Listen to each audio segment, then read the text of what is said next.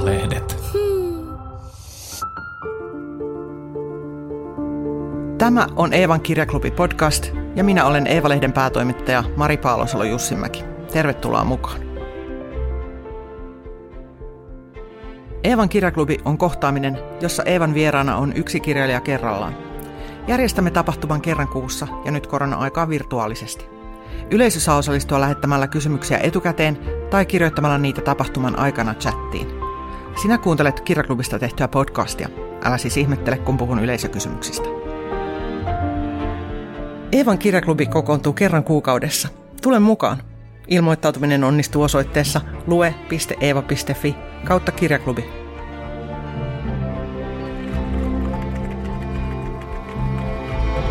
Eevan kuudennen kirjaklubin vieras on kirjallisuuden ikoni Rosa Liksom.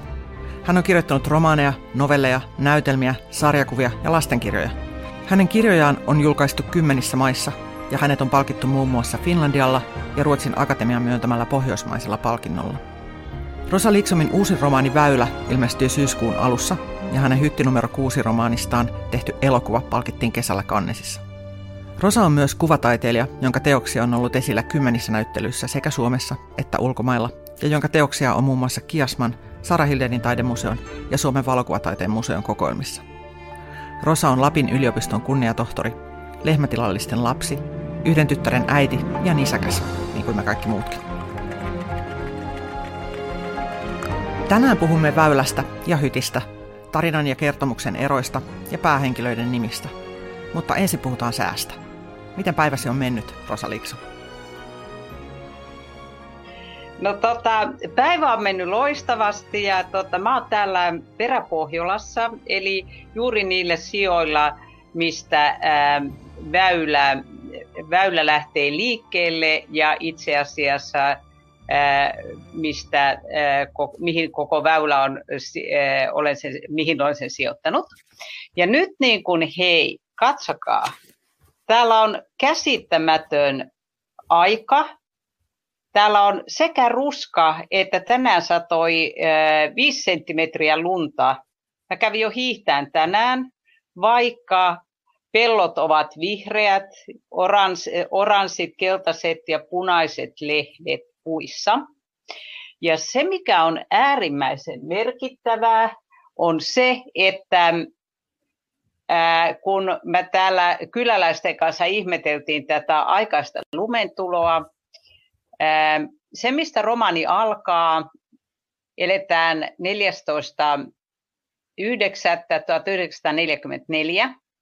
ja nyt on 14.9.2021.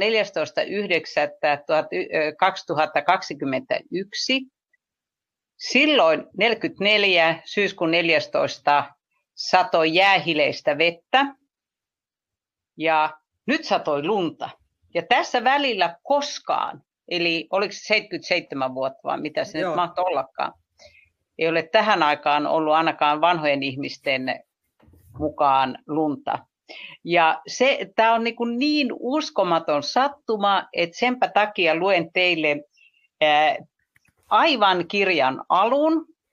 Ää, pääsette tähän fiilikseen 77 vuotta sitten, kun karja lähtee tuolta navetasta liikkeelle. Tosin siihen aikaan se oli pienempi ja se oli poltettukin. Siihen rakennettiin uusi navetta.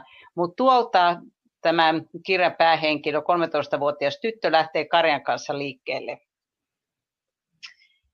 Eli lähtee näin. Kun Mie ja Katri olimme koala urakalla saaneet kyörättyä Karjan maantielle, Taivas peitty syksysseen utuharsoon ja alkoi tihuttamaan jäähilheistä vettä. Kaikki muut lehmät paitsi Ilona pölästyi teräviä hiutahleita ja hajannuit. Sisko, Pirkko ja Liina rynnit ojaa pitkin. Kerttu reistasi paeta methään. Siskon eiliskuussa synnyttämä sokkerivasikka tanssi paikallaan. Soma kiipesi kielonsölkkään ja molemmat rääyit. Pajukko männikön reunassa oli kuitenkin niin tiheää, märkää ja mustaa, ettei kerttu päässyt sen läpi.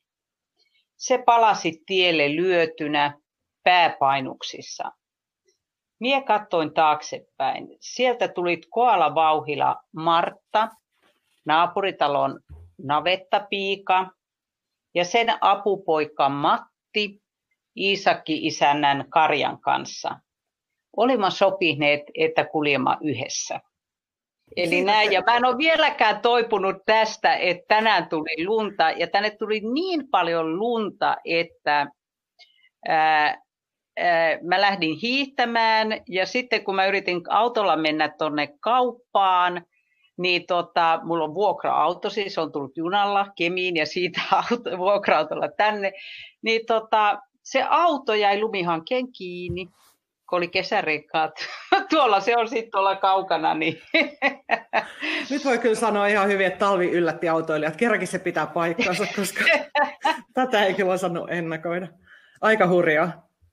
Mutta siitä se lähtee se väylän tarina. Ja se on kyllä aivan huikea kirja. Hirveän moni ei ehkä ole viehtinyt lukea, koska tämä ilmestyi niin hiljattain, runsas viikko sitten.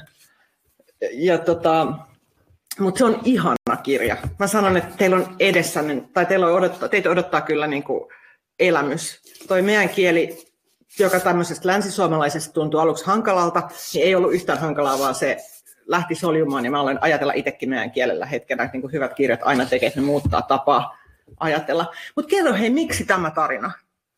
Miksi juuri tämä tyttö ja nämä lehmät ja muut ihmiset? No oikeastaan kun tein tuota Everstinnaa, joka sijoittuu myös historialliseen Lapin sodan kulisseihin, niin tota, törmäsin siinä taas jälleen kerran niin kun taustatyötä tehdessäni niin tota, näihin tarinoihin, kun ennen Lapin sotaa ihmiset lähtivät täältä Karjan kanssa Ruotsiin pakoon jalkaisin ja, ja monet kulkivat satoja kilometrejä tämmöisessä niin kuin kelissä ja lehmä, lehmäraukat, jotka liukastelit, että tuskin pysyvät pystyssä tuommoisessa jäätikössä, niin satoja kilometrejä sitten Ruotsiin sotapakolaisleireille.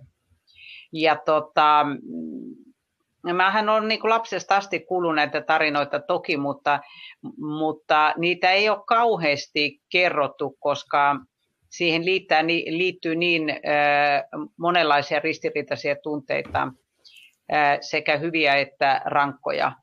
Mutta sitten tavallaan, kun tuossa muutama vuosi sitten mä niin kuin hankin täältä kotikylästä niin, niin tämän, tämmöisen tota, ihan mahtavan äh, Datsan, jossa nytkin olen, niin tota, sitten kahvipöytäkeskusteluissa niin äh, vanhemmat ihmiset alkoi muistelee näitä aikoja. He on jo sitten lähellä niin kuin alkaa olla 90kin ja, ja, tota, ja sitten äh, vähitellen nämä lapsuuden muistot on niin kuin nousseet pintaan ja, ja sitten kun kuuntelin niitä tarinoita ihmisiltä, jotka oikeasti kokeneet tämän pakolaisuuden, niin, niin tota, ajattelin, että mun on pakko kirjoittaa tästä ja tai mulla on ilo saada kirjoittaa tästä. Ja näin se lähti sitten, sitten ja sitten tämä päähenkilö, joka on se 13-vuotias tyttö, niin se valikoitu hyvin niin kuin loogisesti, koska niitä karjaa kuljettivat nuoret tytöt, jopa lapset, joka niin kuin nykyperspektiivistä on käsittämätöntä, että 10-vuotiaat 13-16-vuotiaat niin kuljettaa satoja kilometrejä niin kuin perheen kalleinta aarretta, eli niitä muutamaa lehmää, joista koko perheen elanto on kiinni. Ja tota, että heillä on ollut hirveä vastuu kyllä annettu. Joo, se tuntuu ihan kauhealta, että se 13-vuotias tyttö siellä, niin kuin mitä kaikkea se kohtaa siellä ja missä kaikesta se on vastuussa. Sillä ei ole nimeä sillä tytöllä siinä kirjassa, tai lukija ei saa sitä tietää. Onko, sun, onko sun mielessä sillä nimi? Ei mulla ole nimeä, koska mä niin tuossa hyttynumero ku, kuudessakin sillä tytöllä ei ole nimeä. Mm. Niin tota, jos mä laitan sen nimeksi Alisa, niin se kertoo jo aika paljon. Se poistaa kaikki niin kuin, tota, pirkot ja sirpat pois, jos on alissa. Eli tota, kun sillä ei ole nimeä, niin se, siihen on helpompi, tai mä ajattelen näin, että siihen on helpompi sitten lukijan samaistua, vaikka olisi niin kuin nimi tyyliin äh, Shaassa tai sitten Ricardo, Ricarda. Eli jotain tuommoista noin. Niin tota, se, se oli ihan luontevaa, että silloin, mä, mä en missään vaiheessa ajatellut, että sillä oli nimeä, niin kuin samoin kuin tuosta Hytistä, Hytin tytöstä, niin mä en koskaan ajatellut, että sillä oli nimeä ennen kuin sitten joku sanoi, että hei, että eihän tämä tytöllä ole nimeä ollenkaan. Mun täytyy tunnustaa, että lukiessa mun piti palata, mä olin jo ihan loppupuolella kirjaa, kun mä tajusin, että mä en tiedä, mikä sen tytön nimi on. Ei se haitannut mua siis pätkän verta, mä vaan niin sit hoksasin, että mä en tiedä. Sitten mun piti tarkistaa, että sitä ei varmaan ole ja siellä sitten tavallaan se, että tässä, tässä niin kun, sit jälkeenpäin mä ajattelin niin, että, että niin kun, tämä tyttö on kaikki tytöt, jotka ovat tehneet, tai kaikki nuoret, jotka ovat tehneet tämän matkan niiden lehmien kanssa menneisyydessä, tänä päivänä ja tulevaisuudessa. Niin tästä on aika helppo vetää yhtäläisyyksiä nykyiseen maailman tilanteeseen, jos taas pienet lapset ja tytöt ja perheet joutuu lähteä sotapakoon. Ajatteliko sä sitä, kun sä kirjoitit sitä? En mä ajatellut sitä niin kuin, tai varmaan, tai en mä tiedä, voi olla, että ajattelin tai en, mutta että onhan siis niin kuin kirjailijalle on tämä, niin kuin, kirjailijalla niin kuin suuri kysymys on, kun maailma, maailman historialliset tapahtumat ja nykypäivän tapahtumat niin kuin jylläävät, niin miten niin kuin siirtää se niin kuin, kirjallisuuden kielelle se, mitä tapahtuu koska, tai ker, miten kertoa niin kuin, jonkun henkilöhahmojen kautta suhteessa eläimen ja ihmisen suhteesta, ihmisestä osana luontoa, pakolaisuudesta, osattomuudesta, köyhyydestä, rakkaudesta luontoon niin tota, sehän on se kir- kirjailijan tehtävä siirtää kaikki nämä asiat niin kuin sisään siihen, siihen tarinaan, että se, tai mä en käytä millään sanaa, mutta että siihen niin kuin, kertomus on parempi, kertomukseen.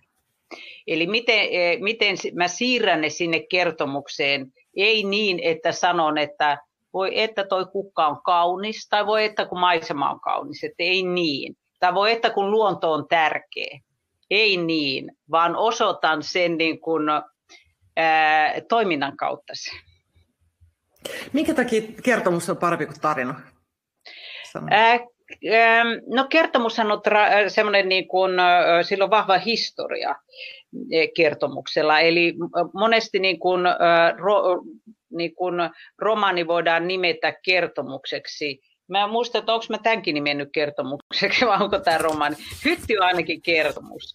Ja, tota, ja näin esimerkiksi niin kuin Chekhov, tämä on kertomus, on. on, niin Chekhov niin kuin nimesi, nimesi esimerkiksi tämän Aro-teoksensa, joka on tosi upea, joka kertoo pienen lapsen maailmasta ja sekin on vaellusromani, niin se oli kertomus ja äh, Gogol on äh, monet äh, romaninsa nimennyt kertomukseksi. Niin se kertomus niin kuin, tuota, mm, se on niin kuin laajempi kuin tarina ja se on paljon syvällisempi kuin tarina. Et siinä kertomuksessa näitä tasoja on monta ja sitten teemoja on tosi monta, niin kuin tässäkin romanissa. Tässä on useita teemoja tarinassa on yleensä vaan se, niin kun, se keskeisin on se juoni ja, ja tota, teemojen vähyys, helposti omaksuttava ja niin edelleen. Joo, kyllä. Oliko sinulla selvää heti, että on meidän kielellä kirjoitettu, että tämä tarina kerrotaan? Se oli kyllä ihan kertomus kerrotaan. Sillä. Joo, kyllä, koska se on tapahtunut täällä nurkilla Mä sijoitan sen tänne Lappiin, tähän Torniojoki-laaksoon, vaikka sitä ei siinä missään sanota. Eli Tornion jokihan on väylä. Paikalliset käyttävät Tornion joista nimitystä väylä. Niin, tota, eh, niin siinä oli yhtään paikan nimeä sanottu. Eli silläkin mä halusin niin näiden paikanimien pois jättämisellä niin kuin korostaa sitä, että tämä on, tämä on tota, yleismaailmallinen tämä tarina. Joo. Mutta kyllä on... siinä niin kuin Ruotsi, Ruotsin, Ruotsia mä sanon siinä kuninkaanmaaksi ja aina länteen, länteen, koska täältä on aina länteen lähetty ja se on Ruotsi. Kuuntelet Eevan kirjaklubia, joka nauhoitettiin syyskuussa. Vieraana on Rosa Liiksom ja puhumme hänen uudesta väyläromaanistaan. Siinä Tornionjokilaakson asukkaat lähtevät Lapin sotaa pakoon Ruotsiin. Mietin, onko tätä pakolaistarinaa kerrottu aiemmin.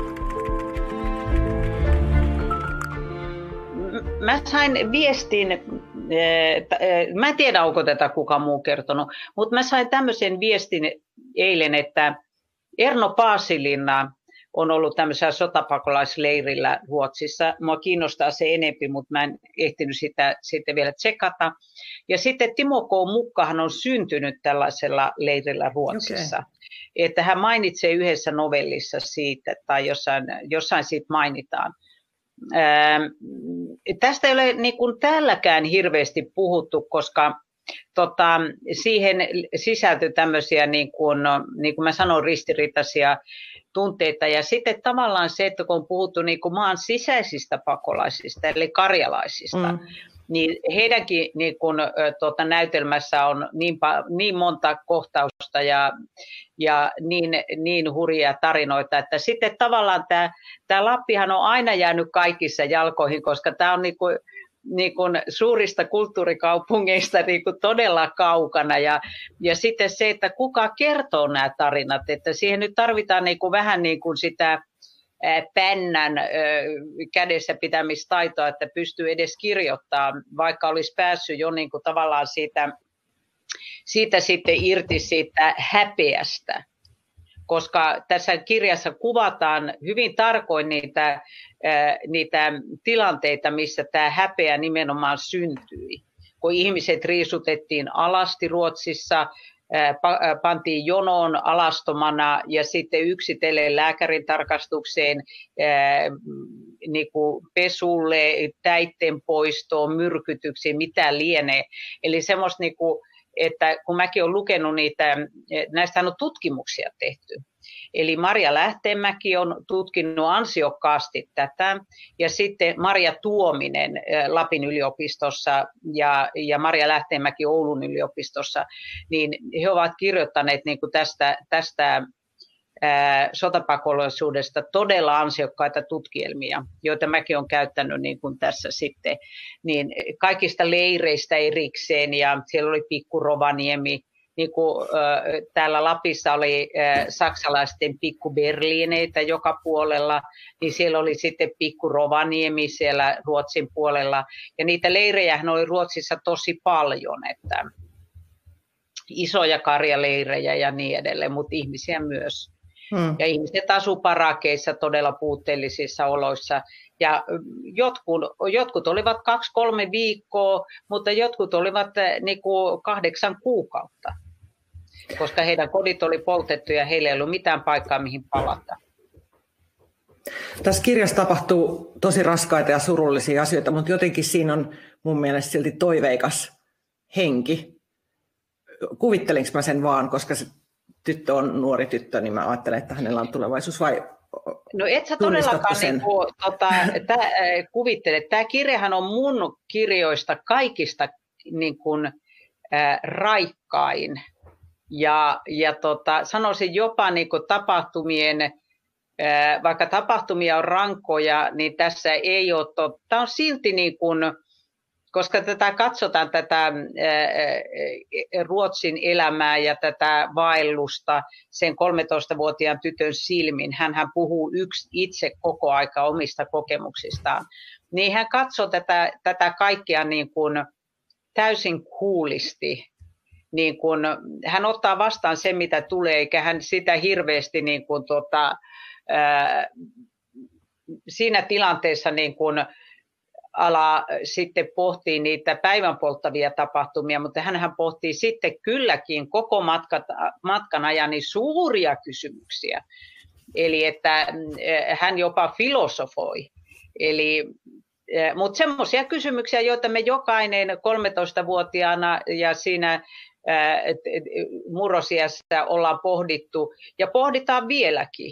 Mitä on elämä, miten elämä on syntynyt tänne, miten ihmeessä tällä maapallolla on tämmöinen kasvillisuus, missä ovat kaikki eläimet, joita enää ei ole, mutta niiden luurankoja löytyy, miksi on käynyt niin. Hän miettii tota, maailmankaikkeutta, kosmosta, tähtiä, aurinkoa, ajankulumista, siis kaiken näköistä. Tämä, niin kun, mun mielestä tämä ei ole rankka kirja. Musta on niin kun, ja nyt mitä lukijoilta olen saanut palautetta tästä, olen saanut jo tosi paljon, niin, tota, niin nimenomaan se, että kun mulla on niinku, mä on niinku, siis Everstinnakin oli tosi, niinku, sehän oli rankka kirja ja se oli semmoinen niinku, aika niinku vastenmielinen kirja ja siinä tapahtui niinku epämiellyttäviä asioita. Niin tässä kaikki mitä tapahtuu, niin tavallaan tämmöistä elämässä tapahtuu oikeastaan kaikille syntymää ja kuolemaa, ja, ja tota, tässä ei raiskata ketään, tässä ei niin kuin pahoinpidellä ketään. Että tota, tämä on sillä lailla niin kuin, sen tytön ansiosta tästä tuli raikas. Joo. Ja siinä on vähän rakkautta, rakkauden alkukin ehkä sitten olemassa. Niin, tai semmoista e, e, tota, ensirakkaus. Mm. ensi rakkaus ja sen pohdinta, että mitä se sitten olikaan ja, mm. ja miten siinä kävi. Ja sekin, sekin on semmoinen, niin kuin, että se vaan niin kuin lentää kuin perhonen siellä, että siihen nyt ei jäädä kovin ei, paljon no, kiinni. Ihanan kevyt kuitenkin. Se ty- tyttö on hieno. Haluaisin kuulla hänestä lisää. Mulla jäi sellainen niin. tunne. Ja mulla tuli mieleen Olli Jalosen se Agnus. Oletko lukenut Taivaan pallo? kirjan, En ole lukenut. Niin mulla tuli mieleen se hahmo siitä, jo, niissä oli mun mielestä samaa tässä tytössä ja annuksessa. No mutta, okay. tämä Terttu sanoi, että kieli tekee tästä kirjasta lämpimän ja se varmasti on juuri niin. Eevan kirjaklubin vieraana on tällä kertaa Rosa Liksom. Yksi hänen väyläromaaninsa tärkeistä teemoista on ihmisen rooli luonnossa. Se näkyy muun muassa siten, että kirjan lehmät ovat yhtä suuria persoonia kuin ihmiset. Rosa oppi hoitamaan lehmiä jo lapsena, mutta hänen suhteensa luontoon on sen jälkeen muuttunut paljon. Kuunnellaanpa. No kyllä tämä, niin kuin, nämä lehmäthän on tässä todella keskeisessä roolissa, varsinkin alkumatkan ja loppumatkan. Ne on todella niin kuin, tota, keskiössä. Ja koska tyttö tota, hirveän paljon yöpyy ulkosalla, mm, hänellähän on pari kaveria mukana, että hän ei ole yksin, että siinä on myös tämä ystävyys, ystävyyden elementti Katrin kanssa ja sitten vähän isompi tyttö Martta ja taas pienempi poika Matti, että siinä on tämmöistä näiden nuorten ja niin heidän ystävyyttä tosi paljon siinä ja myös Matin ja, ja tämän tytön ystävyyttä ja tämän, tämän kaltaisia juttuja. Ää, mutta Mm, niin, mikä oli kysymys? Et miten sun suhde luontoon on, on muuttunut? Aa, miten mun suhde, Onko joo. Muuttunut? Niin, mm. tota, joo, sitten palaan vielä lehmiin siis sen verran, että et mähän olen itse siis hoitanut lehmiä ja mä oon aloittanut kaksivuotiaana lehmien hoidon, että meillä oli seitsemän lehmää välillä kuusi ja vasikoita ja sikoja ja kaiken näköistä lampaita. E, tämmöinen pieni, pieni niin kuin maatila. Niin tota, niin siitä tulee nämä lehmät, että mähän on nimennyt nämä niin kuin mun kotitalon lehmien mukaan vielä, lehmiä, joita olen itse hoitanut. Ja tota, eli mulla on, mä oon hoitanut lehmiä tosi äh, niin kuin ikäiseksi aika paljon, koska mä oon ollut myös maatalouslomittajana useina, useita vuosia. Ja tota, eli tämmöinen niin kuin nautakarja on mulle hyvin tuttua. Ja tota, koen, että mä osaan niin kuin, hoitaa nautakarjaa ja oikeastaan kaikkia eläimiä.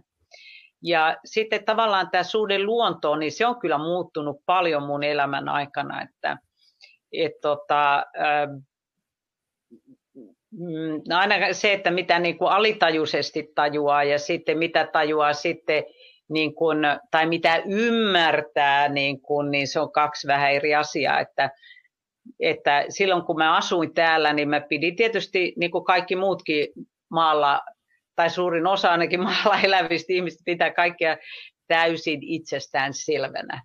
Eikä niin kuin käy edes mielessä se ajatus, että jotenkin asiat voisi olla toisin ja niin edelleen. Mutta tota, kyllä sitten tuossa jo 70-luvulla, kun oli tämä kuuluisa öljykriisi, jolloin jos ne, varmaan aika monet Eevan lukijat muistaa sen, kun tota, ää, rakennettiin pieniikkunaisia taloja, että, että lämpö ei karkaa ja, ja tota, säästettiin sähköä ja kaikkea tämmöistä näin koska silloin puhuttiin siitä, Rooman klubin raportti tuli, että öljy loppuu jossain vaiheessa ja niin edelleen.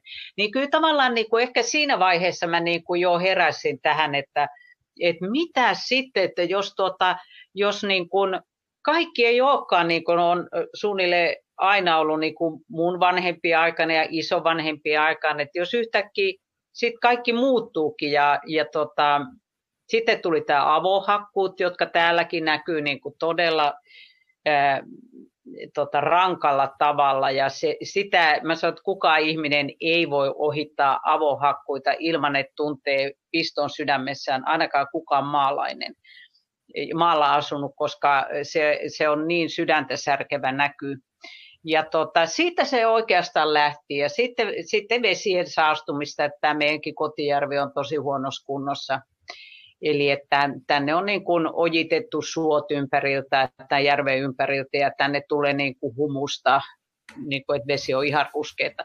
Niin tämmöiset asiat, niin kuin tämmöiset hyvin konkreettiset asiat kyllä on niin kuin herättänyt mut tähän niin kuin vaiheeseen, missä mä nyt oon. Ja mähän niin kuin myös tämän kirjan kautta niin haluan niin kuin tarjota ihmisille mahdollisuuden ajatella, että, että sitä seikkaa, että kuinka tärkeää luonto on ihmiselle.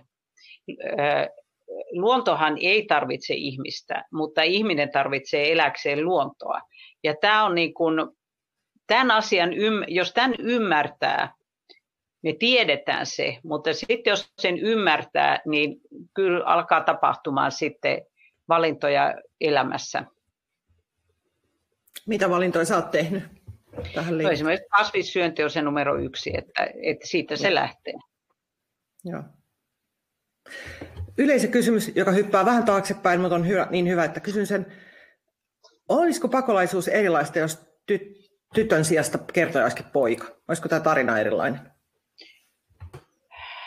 Sitä mä en osaa sanoa, onhan sen ja se Matti mukana koko ajan ja Matti on poika, että, mutta en mä niin kuin, tota, mä ei hetkeäkään ajatellut, että mä pojan äh, näkökulmasta tätä kertoisin, koska äh, 90 prosenttia karjan kuljettajista oli tyttöjä.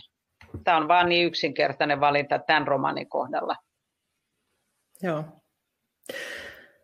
Kirjan alussa sä kiität Harri Haanpäätä, joka on kustannustoimittaja ja kustannuspäällikkö ja eläkkeelle liikestä muutama vuosi sitten ollut sun pitkäaikainen kustannustoimittajasi.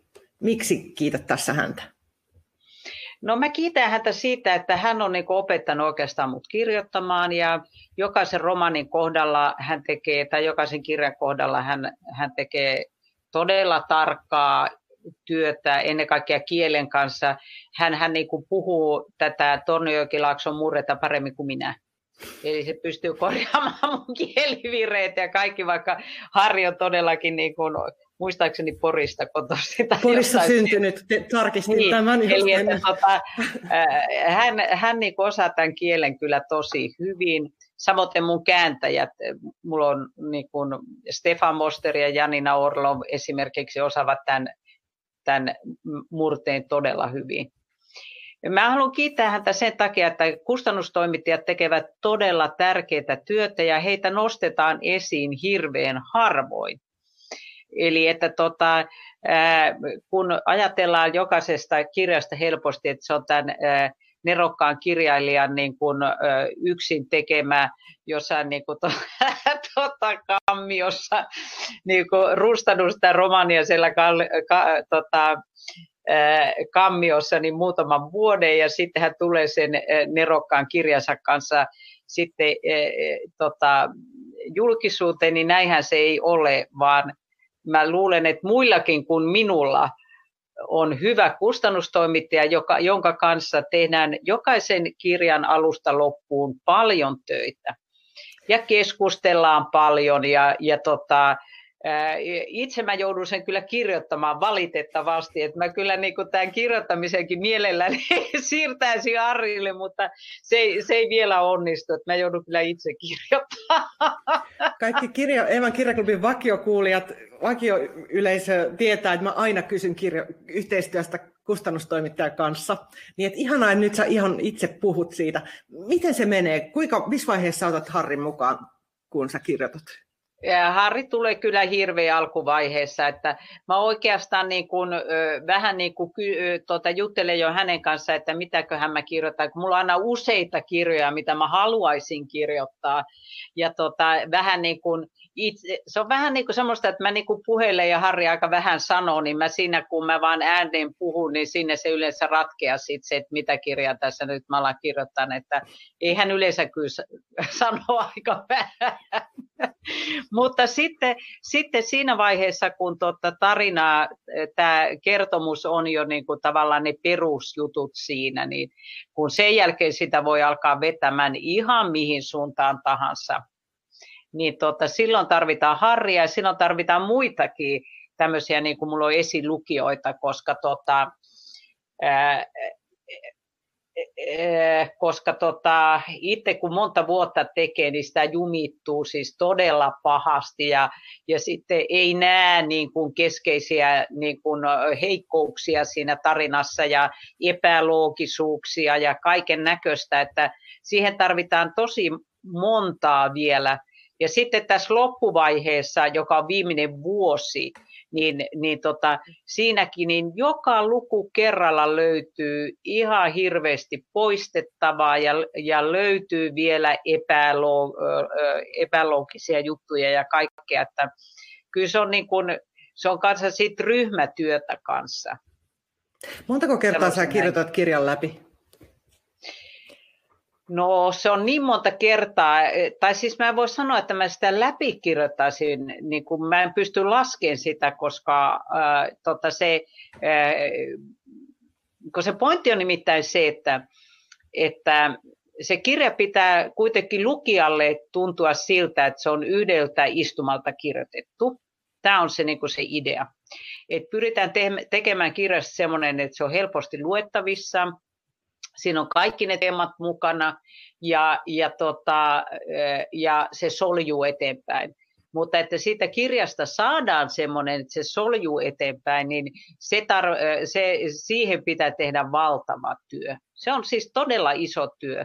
Ja mähän teen niin kuin Paavo Rintala, että mä luen ääneen. Mä luen niin kuin sen niin kuin loppuvaiheessa, mä luin varmaan seitsemän kertaa alusta loppuun ääneen sen itselleni ja samalla sitten korjaa sitä, että se on sitten sitä loppuvaihetta. Ja sen takia mä osaan nämä kirjat ulkoa.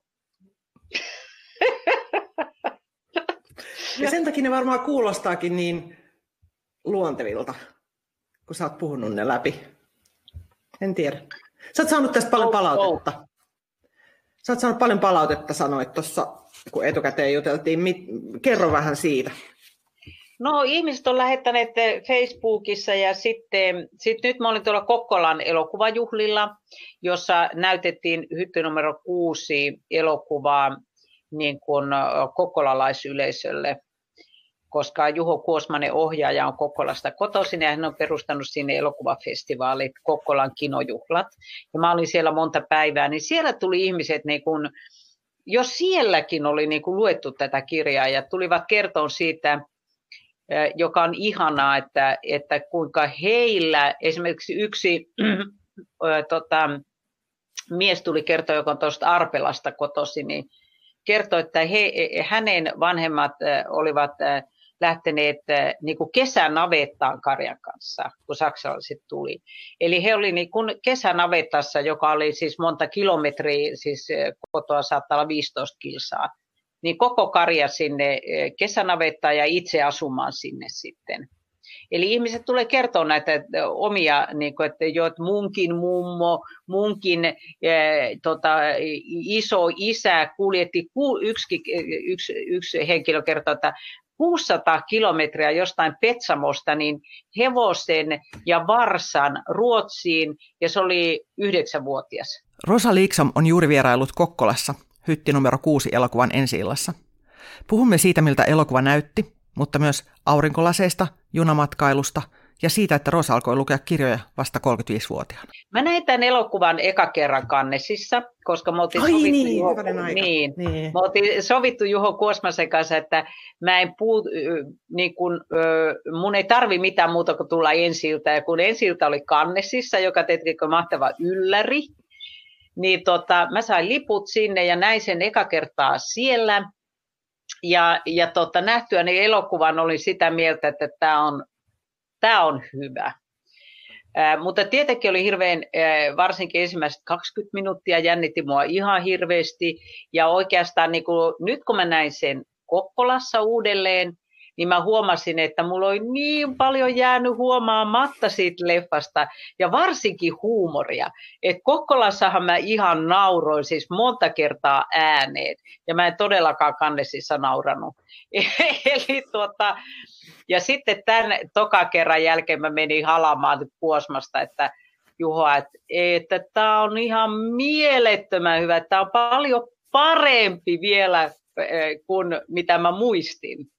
Et se toinen se mu- kerta oli tosi hyvä. Sitä on muokattu aika paljon sitä, tai jonkin verran sitä tarinaa sitä elokuvaa varten. Miltä, miltä se tuntuu susta? Mitä sä ajattelet siitä? Tuntuu kauhean hyvältä. Mä just tykkään, että sitä on niin kuin, tota, se olisi kauhean, jos se tarina olisi sinällään niin kuin yritetty vääntää tota, elokuvaksi. Sen henki on täysin sama, siinä on tavallaan samat, samat henkilöt, vaikka tämä Jura, Jura, Jura tässä onkin nuorempi kuin mitä Vadim kirjassa, mutta sillä ei mitään merkitystä. Ja tota, kaikki muutokset, mitä siinä on tehty, niin sillä on niin se, se tarina kannat mitään merkitystä, että se on ihan niin kuin täysin uskollinen kirjalle. Ja sä et ollut siis mitenkään tekemisissä sen elokuvan tekemisen kanssa, en. että menit vaan sitten On niin kuin hengessä työn. ja asenteessa ja energiassa uskollinen kirjalle. Ja näiden, näiden henkilöiden herkkyydessä ja voimassa tämmöisissä asioissa. Joo. Tähän liittyy lukijakysymys. Oletko sä matkustanut sen matkan junalla, jota hytissä kuvataan? Tämä on Riitan kysymys.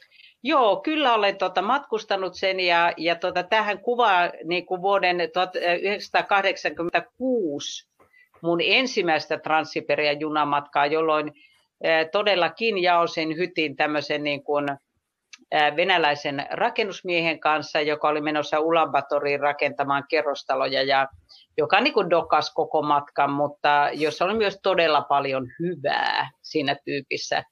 Ja sitten, sitten mä oon mennyt kerran Transsiberian junalla sen jälkeen Kiinaan, ja sitten eh, kirsikkana äh, kakun, pää, kaku, kakun päälle, niin tota 2017 tyttäreni kanssa matkustin kolmannen kerran tämän, koska sain kutsun Krasnojarskin kirjamessuille ja Novosibirskin kirjafestivaaleille, niin me matkustettiin yhdessä sitten kolmas kertaa.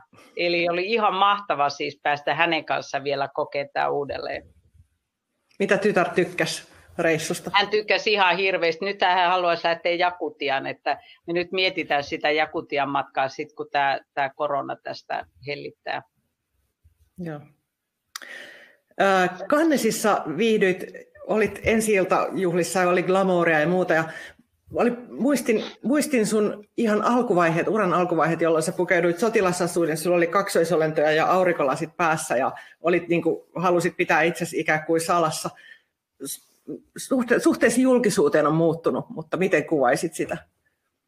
muutosta? No se oikeastaan muuttui tuon äh, siis Finlandia-palkinnon jälkeen. Eli silloin kun tämä Finlandia-palkinto tuli sille hytti numero kuudelle, niin sitten keskustelin perheeni kanssa, että miten jos mä laajentaisin tätä, tätä kirjailijakuvaa niin, ja alkaisin vähän kiertelee myös, niin kuin myös kotisuomessa. Mä olin ulkomailla kyllä kiertänyt, mutta en kotosuomessa. Ja puolisoni ja tyttö oli sitä mieltä, että ilman muuta, että loistava idea, että näin. Silloin mä olin 52 vuotta, niin mä sitten ajattelin, että ehkä mä oon nyt tarpeeksi vanha, että mä voin niin kun alkaa kiertelee ja, ja, tota, ja vähän muutakin, muutenkin puhumaan kirjoista muuallakin kuin siis kirjastossa ja näin. Ja näin on tapahtunut ja kaikki on mennyt hyvin. Onko jotain, mikä on yllättänyt sinut siinä? julkisuudessa? Ei mua yllättänyt mikään. Että kyllä siis mä olin niin vanha jo ja nähnyt niin paljon siis kaikkea, että ei ole yllättänyt mikään. Ei. Okay. Joku kysyy täällä, että onko turvallista matkustaa junalla läpi Siperian, tai ei joku, vaan Anna-Liisa kysyy täältä. Joo, no tota, mä kerron tämmöisen tarinan tähän vastaukseksi, että ää, mä olin silloin 12, 2011 niin Helsingin kirjamessuilla, ja siellä tuli niin kuin, jonossa ostamaan kirjaa niin kaksi, kaksi tota, naista. He olivat yli 80 ja he kertoivat, että he ovat yhdessä lähdössä tota, ensimmäistä kertaa elämässä Transilperian junalla, junalla, siis ihan Vladivostokkiin saakka. Ja he ostaa sen kirjan ja lukee ennen lähtöä. Heillä oli liput jo siellä. Sitten mä olin tuota akateemisessa kirjakaupassa kahta viikkoa myöhemmin. Nämä samat naiset tuli uudelleen ostamaan toisen kirjan, koska he olivat todenneet, että he haluavat kumpikin oman kirjan sille matkalle. Sitten meni äh, noin kaksi vuotta, mä olin tota, uudelleen kirjamessuilla, niin nämä samat naiset tuli, että matka on tehty. Oli erittäin onnistunut, he oli ehkä jo 84-vuotiaita siinä, eli että, tai ehkä 85 Eli kaikki oli mennyt hyvin. Okay, eli, eli tota, siinä mielessä niin en mä näe, niin kuin, että mitä siellä pitäisi pelätä. Kirjoitatko nyt jotain? Onko en. Mä oon nyt tullut hermolevolle tänne peräpohjalla. Mä oon tuossa, kun kirja ilmestyi ensimmäinen yhdeksättä, niin mä oon sen jälkeen nyt aika paljon puhunut. Ja, ja tota, tämä kirja oikeudet on myyty jo viiteen maahan. Wow. Eli tota, äh, Saksaan, Viroon, äh, Ruotsiin, Italiaan ja niin edelleen. Niin mä oon tässä vähän käynyt näitä, näitä äh, neuvotteluja myös kääntäjien kanssa ja, ja sitten vakiokääntäjäni kääntävät. Stefan Moster kääntää saksaksi, Janina, äh, Janina tota, äh, ruotsiksi ja sitten Delfina Sessa italiaksi ja niin edelleen. Eli tuota, mä toivon, että mä en ala pitkään aikaan kirjoittaa mitään. Että nyt sitten kun mä palaan Helsinkiin, mä keskityn maalaamiseen, koska mä oon alkanut maalaamaan nyt näitä lehmäaiheisia tauluja, jotka liittyvät tähän väylään. Ja tota, sitä mä haluan jatkaa ja, ja tota, aion pitkä, pitää niin kuin pitkän äh, tauon, että ennen kuin aloitan seuraavaa kirjaa. Mä haluan nauttia Onks... nyt tästä kirjasta niin kuin mahdollisimman pitkään. Sä oot kyllä ansainnut sen. Onko sä erilainen ihminen silloin, kun sä kirjoitat ja silloin, kun sä maalaat? Äh, tätä pitäisi kysyä kyllä mun perheeltä. Mitä sä luulet, että sanois? Äh, mä, mä, en, mä en tiedä, onko mä erilainen vai mä en osaa vastata tähän kysymykseen. Täällä kysytään, että onko maalauksia jossain esillä. Ne on varmaan vielä teossa, mutta varmaan niistä tulee näyttely toivottavasti johonkin, että me päästään näkemään no, Ruotsiin, lehmät. Ruotsiin tulee, mulla on ruotsalainen galleristi ollut 35 vuotta. Se on vanhassa kaupungissa Galleria Cupido. Siellä aukeaa 14.10.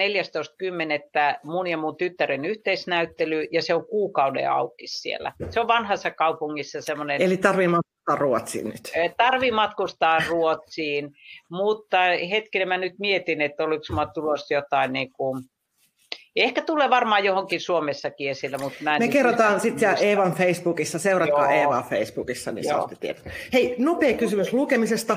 Susanna kirjoitti, kirjoitti ja muisteli, että olit sanonut kouluvierailulla, että nuorena sä et juurikaan lukenut kirjoja. Mutta mm, sitten tilanne on muuttunut. Hän, hän kuulemma muistelee tätä lohduttu, lohduttautuu tällä, kun hänen omat teininsä eivät jaksa nyt väliaikaisesti Joo. lukea. Mutta Mä sanon, että lukija... mm. niin. Ei kun millainen lukija sä näin... nyt? Joo, eli tuota, sanoisin näin, että vanhempien ei tar- ainakin mun kokemuksen mukaan etenkin voi, muitakin kokemuksia, mutta puhun vaan omasta kokemuksesta. Ei tarvitse olla huolissa siitä, että nuoret eivät lue, mun mielestä laisinkaan, koska tota, on tärkeämpi elää. On tärkeämpi elää kuin lukea. Nuorena on tärkeä elää, ja, ja todellakin tämä pelaaminenkin, niin se nyt ei niin hirveästi elämistä ole, että niin kun, se, että on ikäistensä kanssa tai muiden nuorten kanssa ja tekee kaikkia, bailaa, käy konserteissa, harrastaa kaiken näköistä, niin se on niin tosi tärkeää. Ja tekee erilaisia duuneja, niin kuin yrittää päästä mihin tahansa duuniin, koska siitä tulee elämänkokemusta. Ja, ja tota, mähän aloin lukemaan vasta 35-vuotiaana. 35-vuotiaana aloin Oho. lukemaan ja nykyisin luen todella paljon pääasiassa tietokirjallisuutta, mutta myös fiktiota. Ja musta tuli kirjailija, vaikka en, en ollut todellakaan lukutoukka, että siihen niin kun, kun mä olin ehkä 21, kun mä olin kirjoittanut ekan kirjan, niin siihen mennessä mä olin ehkä lukenut, mä sanoisin, että koulussa pakolla neljä kirjaa. Pakolla. Mutta se, se mahdollisti se, että mä kehitin sen oman tyylini, koska mulla ei ollut mihin verrata. niin kuin, ei tarvinnut yrittää kirjoittaa kuin joku toinen, koska, niin tota, ää, koska mulla, mä vaan niin kuin kehitin sit sen siinä. Eli että tota, tak- mä, kun, vielä tää, kun mä käyn koulussa, niin mä aina sanon oppilaalle, että eläkää, älkää jääkö kotiin sen kirjan kanssa mököttää, vaan menkää ja elä, elä eläkää ja katsokaa maailmaa. Kirjoja ehtii lukea sitten siellä hoitokodissa. Ihanasti sanottu. Mä toivon, että mä olisin kuullut ton, enkä, ja olis, olisin ehkä lukenut vähemmän ja elänyt enemmän itse nuorena. Mutta sen takia sun novelit oli niin hurja. Mä muistan, miten ne räjäytti oikein. Niin kun, ne oli ihan huikeita. Teki muuhun suuren vaikutuksen aikana. Um, viime kerran vieras Hanna Broterus halusi kysyä sulta, tällaisen kysymyksen kuin, että mistä hulluutesi ja hyvä energiasi kumpuaa? Tota,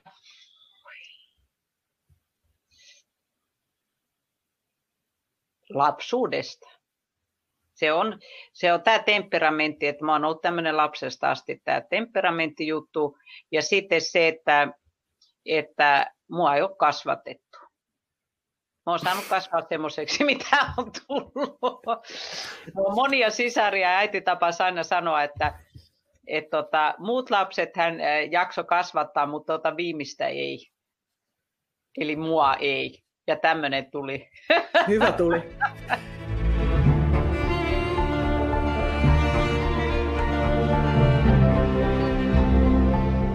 Jokainen Eevan kirjaklubi päättyy 20 kysymykseen. Kysymykset pohjautuvat osittain kirjailija Marcel Proustin tunnetuksi tekemään seurapeliin, jonka sanotaan paljastavan ihmisen todellisen luonteen.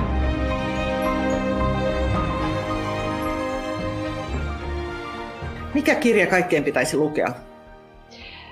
Nikolai Gogolin Kuolleet sielut. Miksi? Koska se on tajuntaa räjäyttävä kertomus Venäjän maasta, kertomus maailmasta kertomus ihmisestä. Minkä taidon haluaisit osata? Mä haluaisin osata tuota leipoa juureen leipää.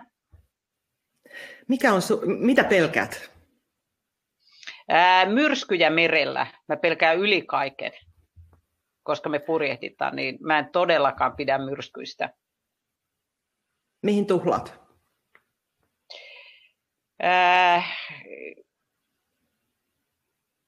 Oikeastaan kahviin. Kahvin tuhlaan. Kerro lisää. Mä ostan niin kun, mä juon pelkästään semmoisia niin kuin Paulikin erikoiskahveja, jossa on tota niin kuin pähkinäkahvia. Siihen mä tuhlaan. Ja sitten ylipäätänsä tuommoisen niin kuin, tota, latteen. en mihinkään muu. Mähän on siis kulutuskarkuri. Mä, en niin kuin, mä kulutan älyttömän vähän. Mä mm. oikeastaan, mä inhoan shoppaamista ja, ja tota, mä inhoan jopa ruokakaupassa käyntiä. Missä asiassa olet ollut väärässä? tuhannessa asiassa. Mä oon siis todella usein väärässä. Mä väitän vaikka mitä ja tota, mä keksin aina itse, että se on näin.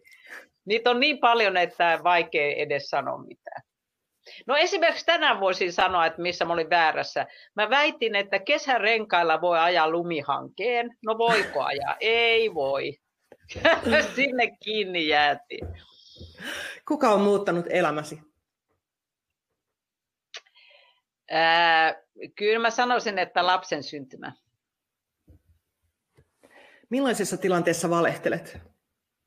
Mä valehtelen aivan hirveästi koko ajan. Mä oon niin, kuin niin kauhean liiottelija ja suoranainen valehtelija. Mä valehtelen joka välissä.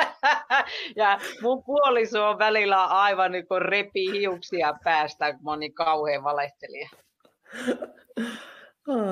Mitä sanaa tai lausetta käytät liikaa?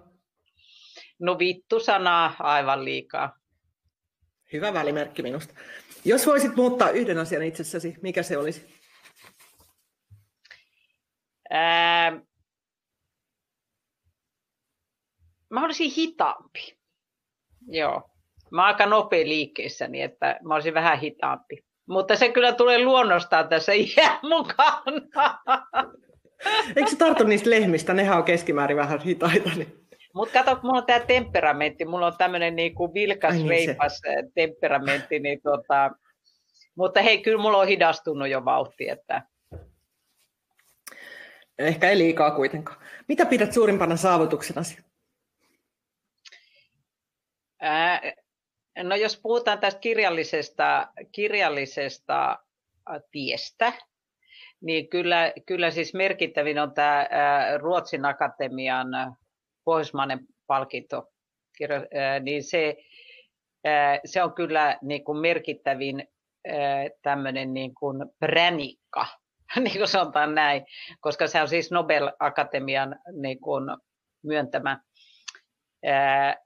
Mutta sitten jos otan saavutuksen muuten, niin kyllä mä sanoisin, että kaksi, mitä mä oon ollut nyt naimisissa, olisikohan mä ollut jotain 25 vuotta, niin mä sanon, että se on kyllä, se on kyllä tällä luonteella aika monen saavutus. Mutta onko se sun saavutus vai sun puolison saavutus? Se on meidän mm. yhteinen saavutus. yhteinen. yhteinen saavutus. Siihen on tarvittu molempia. Epäilemättä. Mikä on arvokkain omaisuutesi?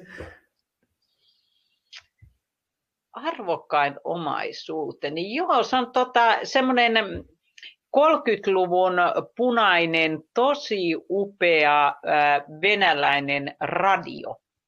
Oh. Se on todella hieno, se on upeaa muotoilua, semmoinen oikein Soviet design helmi. Niin se on kyllä mun upein, niin kuin, kaikista arvokkain äh, esine tai tavara tai mikä lienee. Mistä sä oot sen saanut? Mä oon ihan ostanut sen Venäjältä joskus aikoja sitten. Ja. Se on kunnia paikalla mun ateljeessa. Toimiiko se?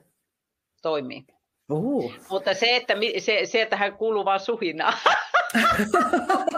niin. ah, semmoinen. Sähkö sinne menee, mutta ei, siellä, ei siellä kyllä niin kuin näitä asemia enää ole. Ne on tainnut Stalin viedä mennessään ne asemat.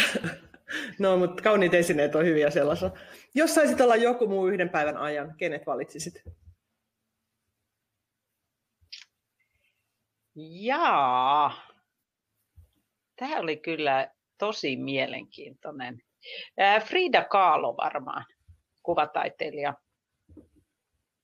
Miksi? No hän oli upea nainen siis ja, ja tota, mahtava maalari ja eli todella mielenkiintoisen elämän ja tota, huikea tyyppi.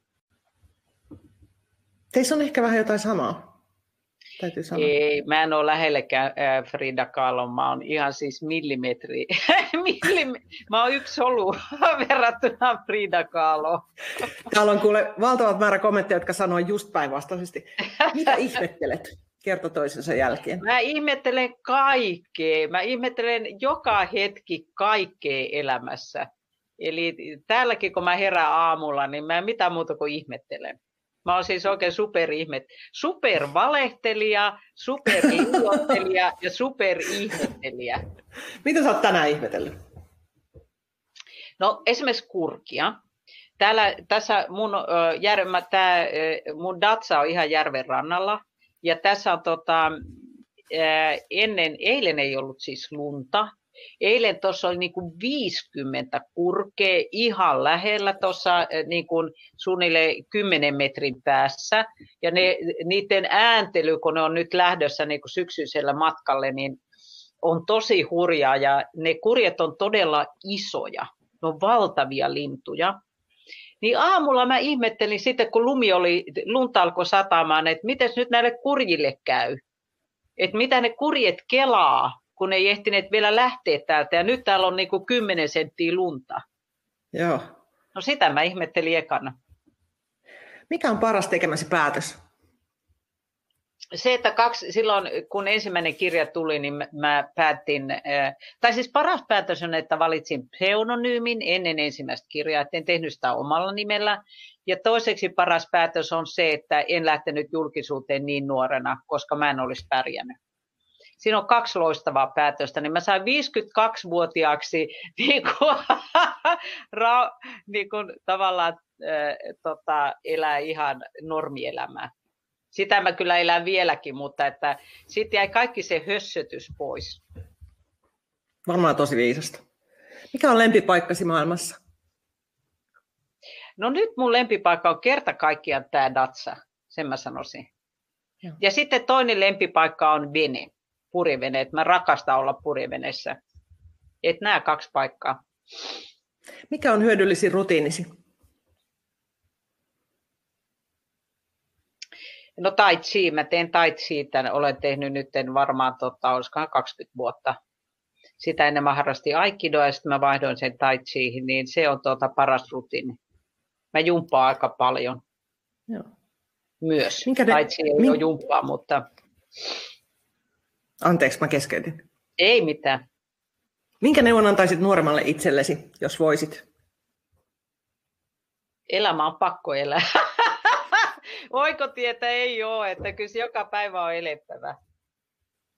Mitä olet oppinut rak- niin jä, tota, ota kuulisti vaan. Kuulimeininki.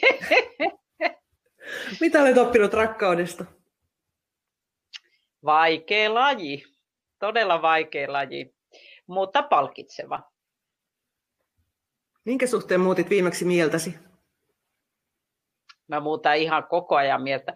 Mun mielestä takin kääntäjät on kaikista nerompia, koska he niinku ymmärtää sen, että tänään voi olla näin, mutta huomenna onkin toisin. Eli tota, tyylin tämä, että jossakin vaiheessa mä en tykännyt ollenkaan noista roboteista. Mä olen niinku sitä mieltä, että, että robotit niinku, ää, on kammottavia. Mä oon ää, kääntänyt takkia ja nyt mä oon sitä mieltä, että robotit on oikein sympaattisia. Onko sinulla jo imurirobotti hankittu? No meillähän on imurirobotti Helsingissä ja, tota, ja se on yksi meidän perheen jäsen. Se on, se on niin hyödyllinen ja hyvä ja me, me kaikki puhutellaan sitä ihan kuin tota, se olisi joku elävä Mikä ole. sen nimi on? Eikö, kai te olette antanut sen nimen? Se on koppis. Koppis, koppis. koppis joo. Koppis. Eli koppakuoriainen ja koppis, okay. koska meillä on myös kaksi kissaa, niin kissat suhtautuvat siihen niin kuin koppakuoriaiseen. Aivan kuvitella. Mikä herättää sinussa toivoa? No nuoret.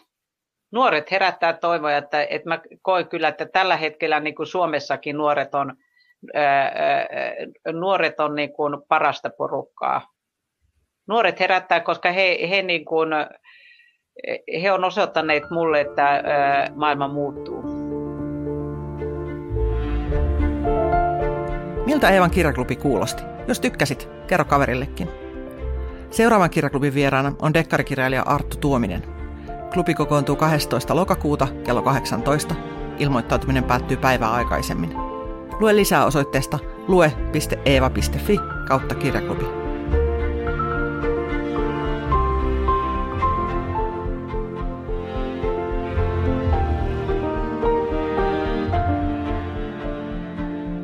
lue.eeva.fi kautta kirjaklubi. Ensi kertaan!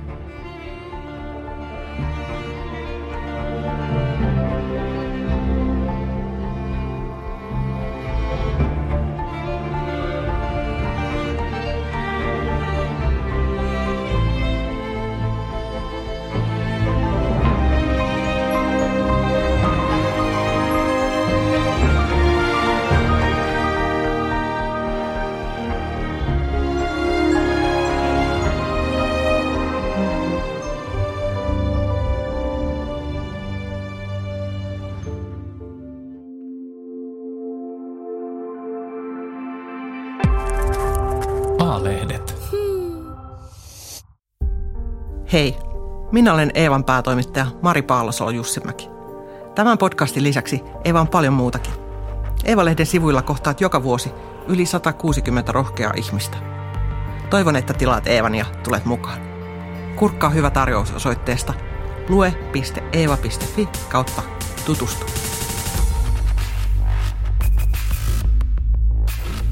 Eeva. Roolien takana.